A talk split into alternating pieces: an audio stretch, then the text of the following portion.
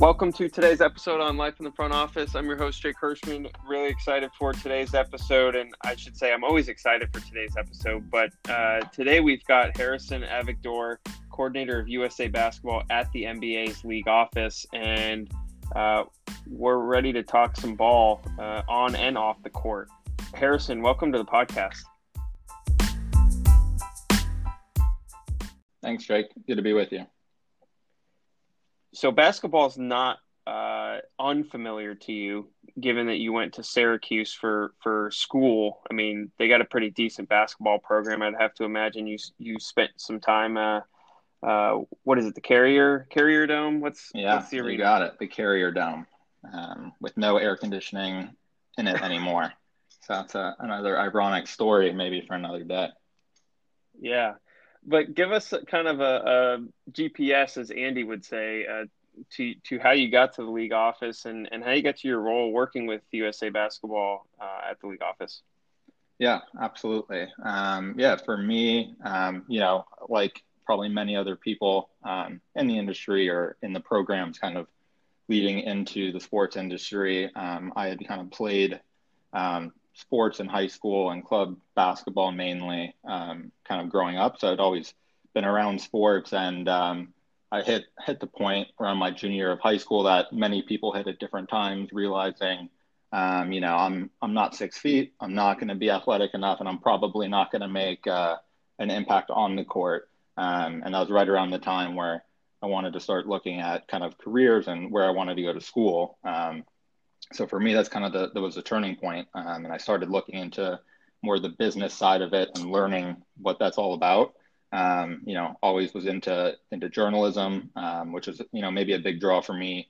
Um, going to Syracuse was you know they had a great communication school and thinking about some of the great broadcasters that are out there. You know, Bob Costas, Mike Tirico, and a lot of Syracuse alums.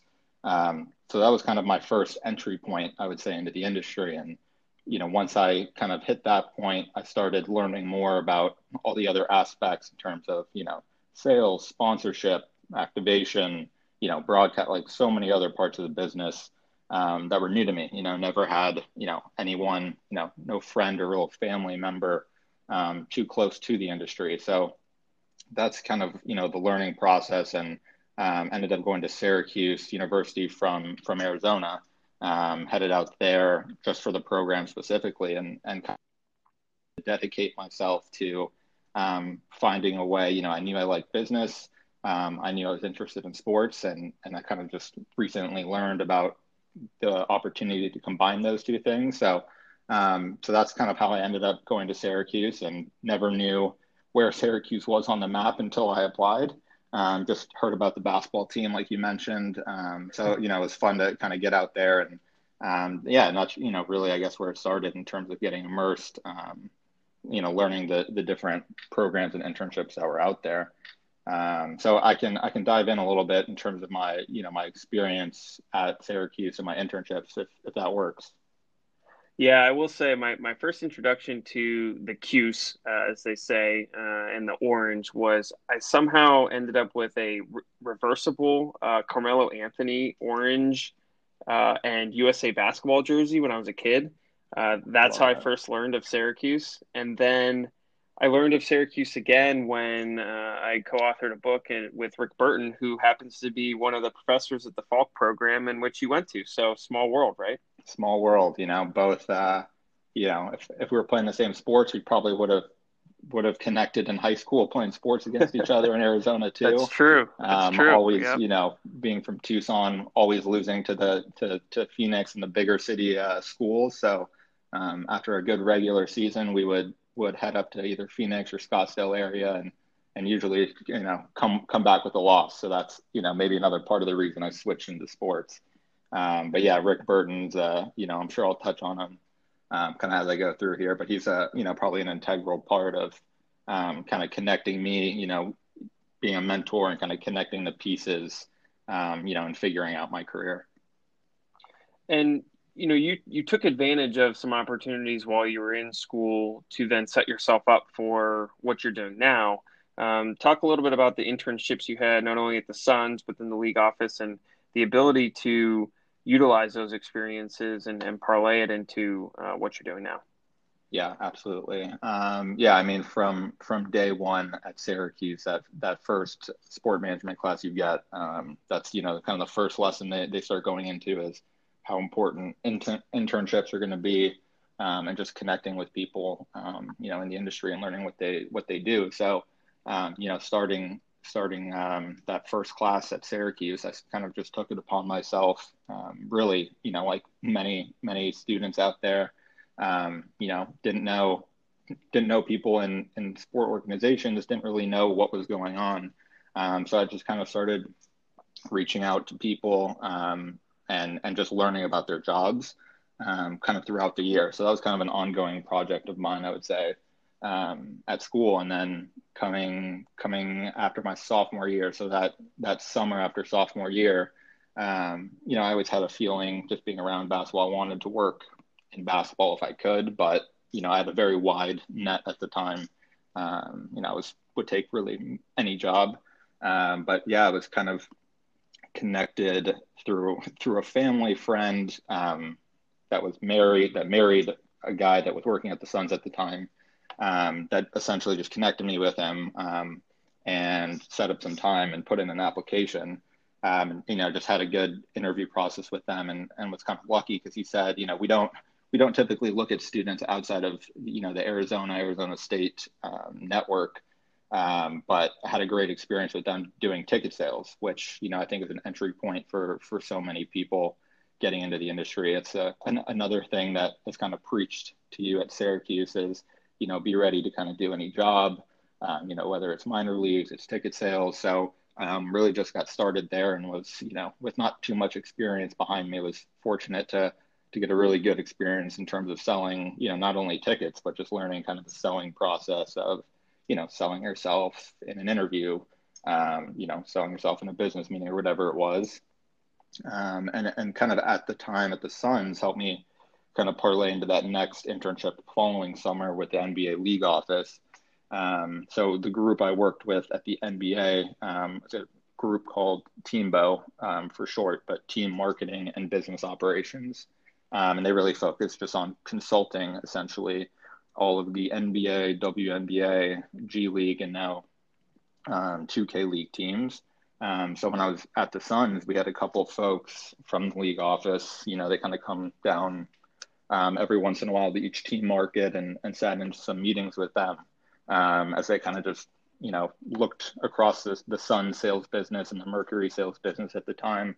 Um, and, you know, just kind of a fly on the wall sitting you know, as many interns do, kind of just in the back with my notepad, kind of writing everything down. But it was, you know, just fascinating to kind of see how they kind of came into a market with with all this data and, and best practices across the league.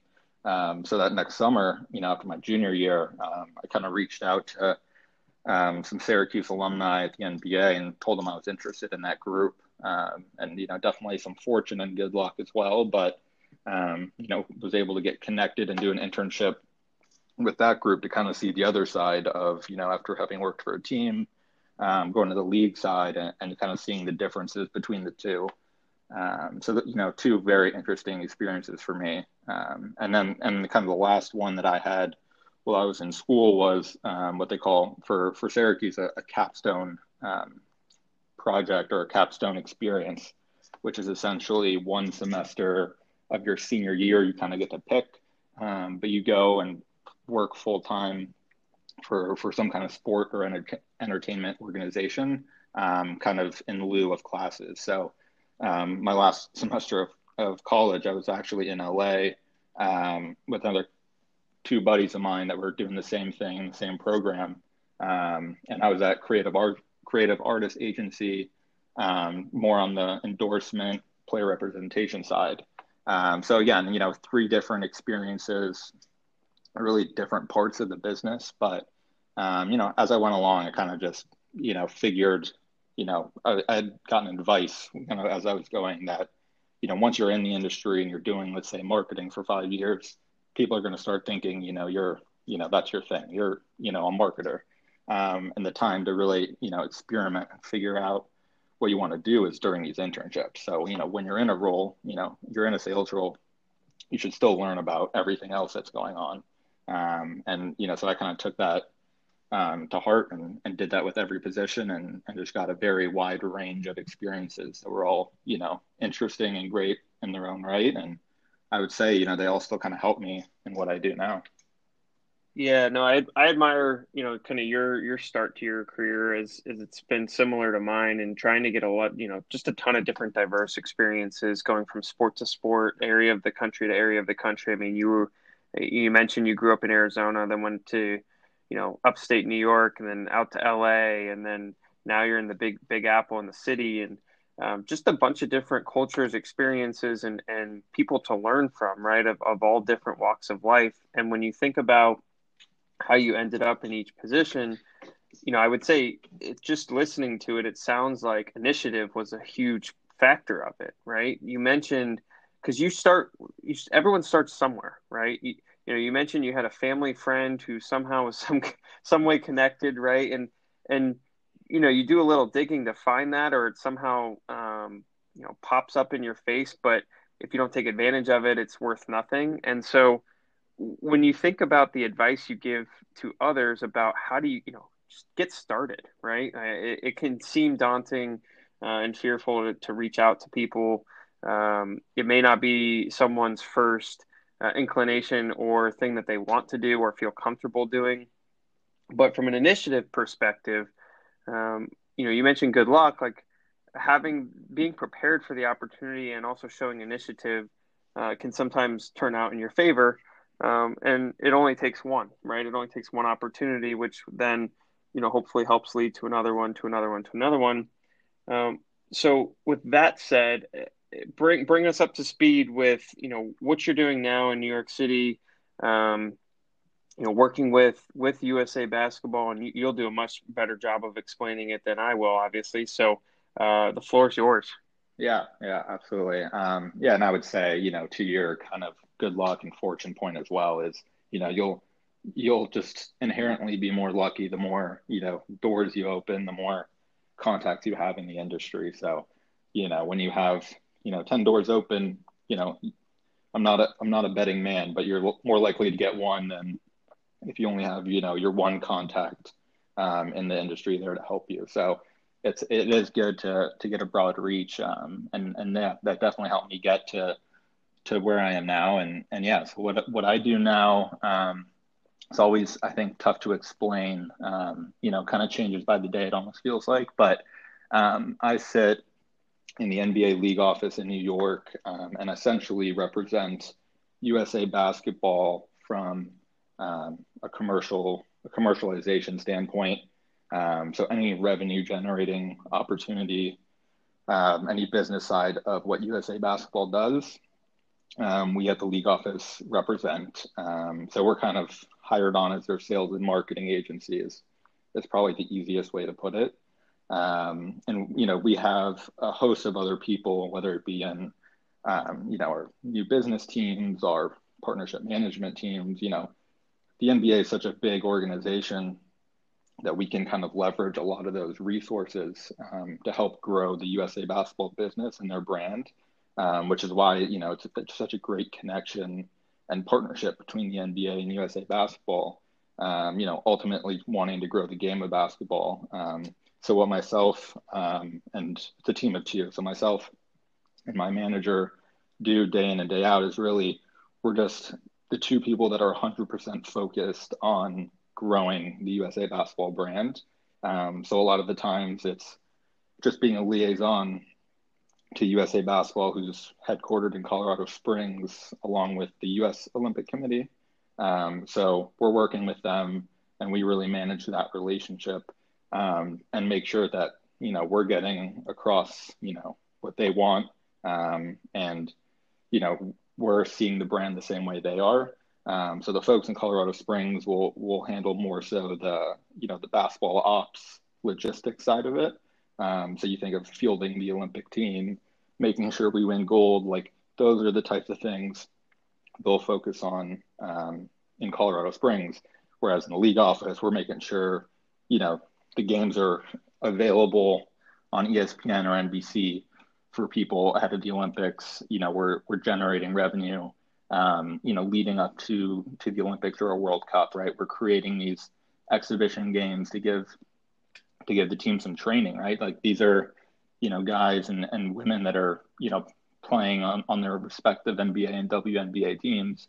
Um, and then they kind of come together within, you know, three, four weeks um, to practice, to get to know each other. And then they're going to these big competitions. Um, so we're creating games and just monetizing, you know, a lot of my time is spent on sponsorship and, and marketing those games. Um, so we're just kind of driving the business um, kind of day in and day out.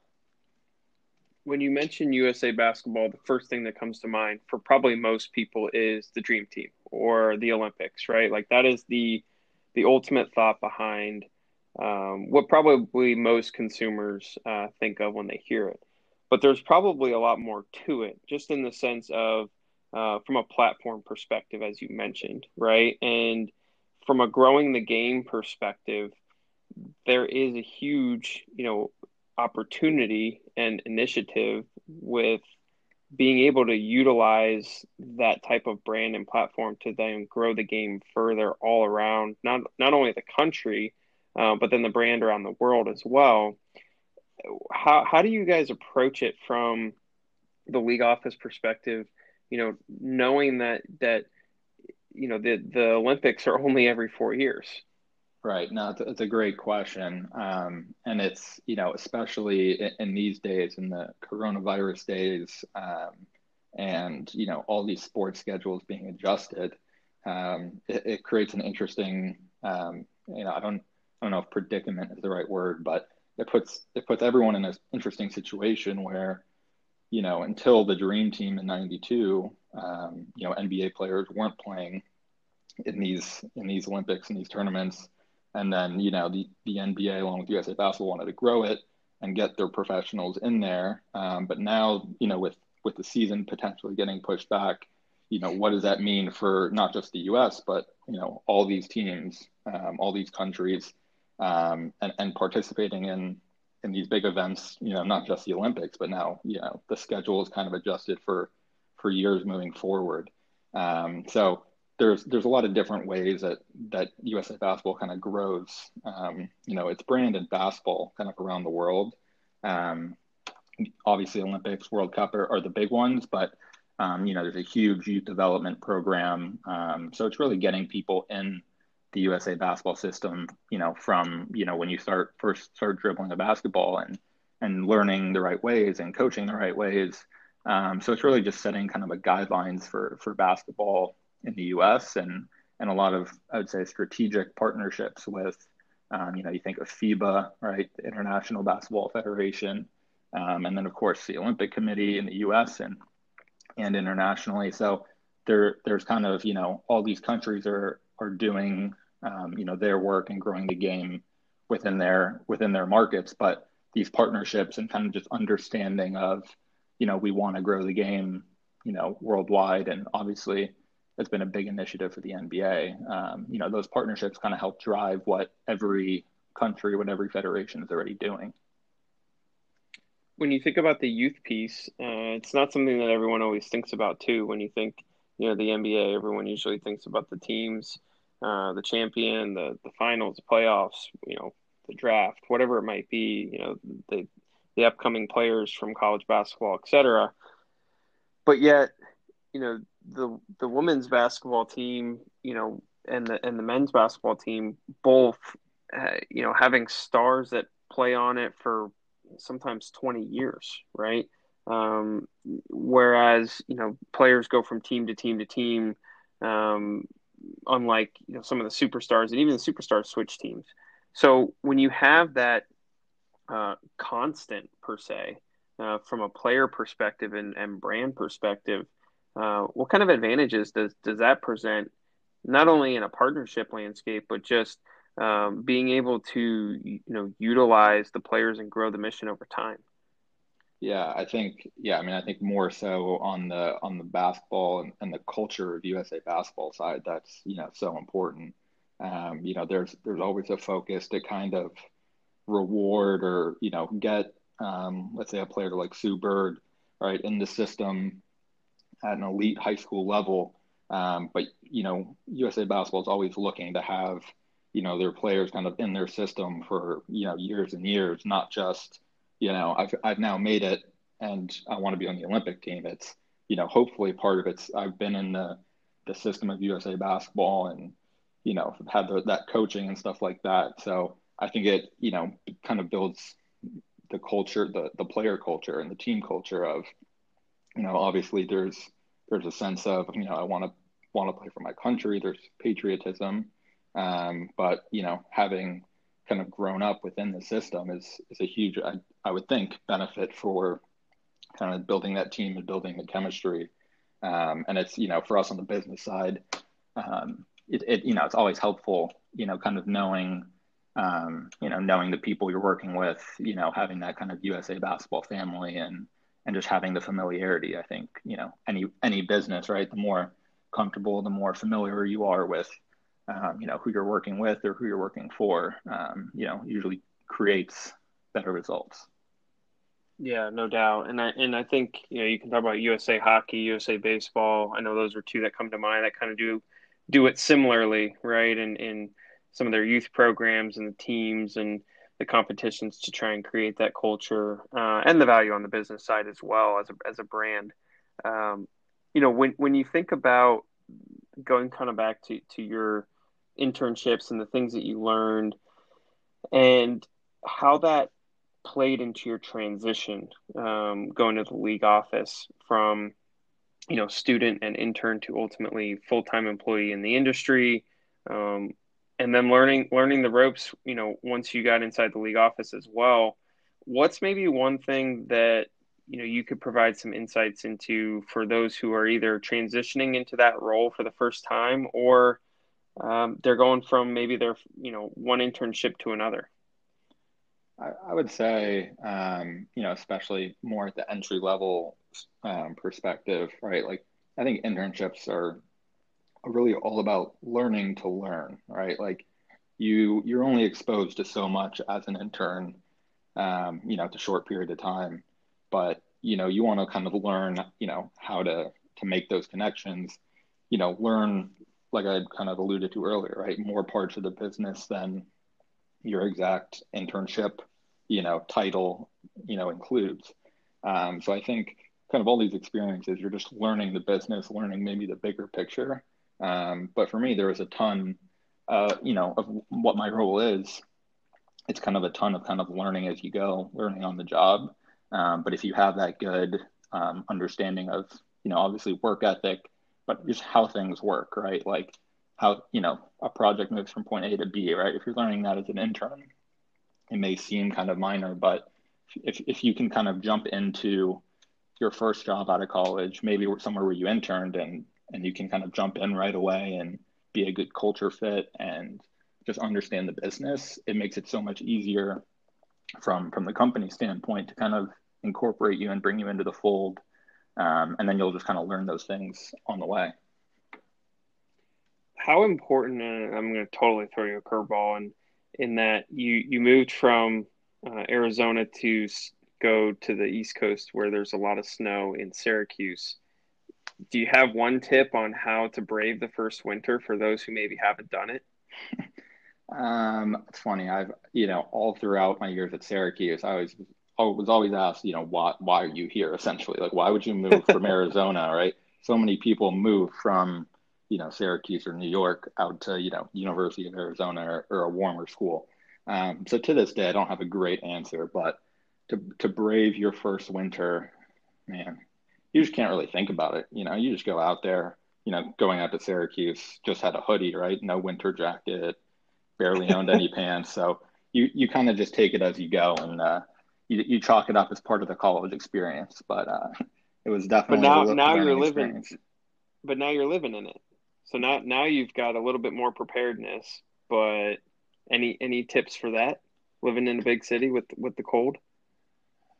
Living in the big city in the cold, I don't know. You just, I think after a couple years, you just kind of get used to it. Um, it, you know, now it's it's not as bad in New York City as Syracuse. So now, you know, I feel like I've already prepared myself for for the hardest part in terms of winters and snow. So I feel like at this point, it's kind of only up from from here. But um, you definitely got to move a little faster here here in, in the in the city. your uh, your your walks uh, are a little bit more brisk per se. Yeah, I mean it's funny. I go I go home now and and my family's just like, why are you moving so fast? Like, are you mad? Are you aggressive? Like, why are you just you know? You never kind of wait in, in a stop walk. Um, so you know you don't really realize these these habits um, that that you pick up through the years. But um, yeah, I've been I've been told by by my parents that I'm not as not as friendly as I once was. So I, I guess I've picked up some New York in me along the way. Well, nonetheless, it's uh, it's been great talking to you. Uh, really enjoyed hearing about your experience, what you're doing with USA Basketball at the league office, and and ultimately um, excited to see what what the future holds as well. And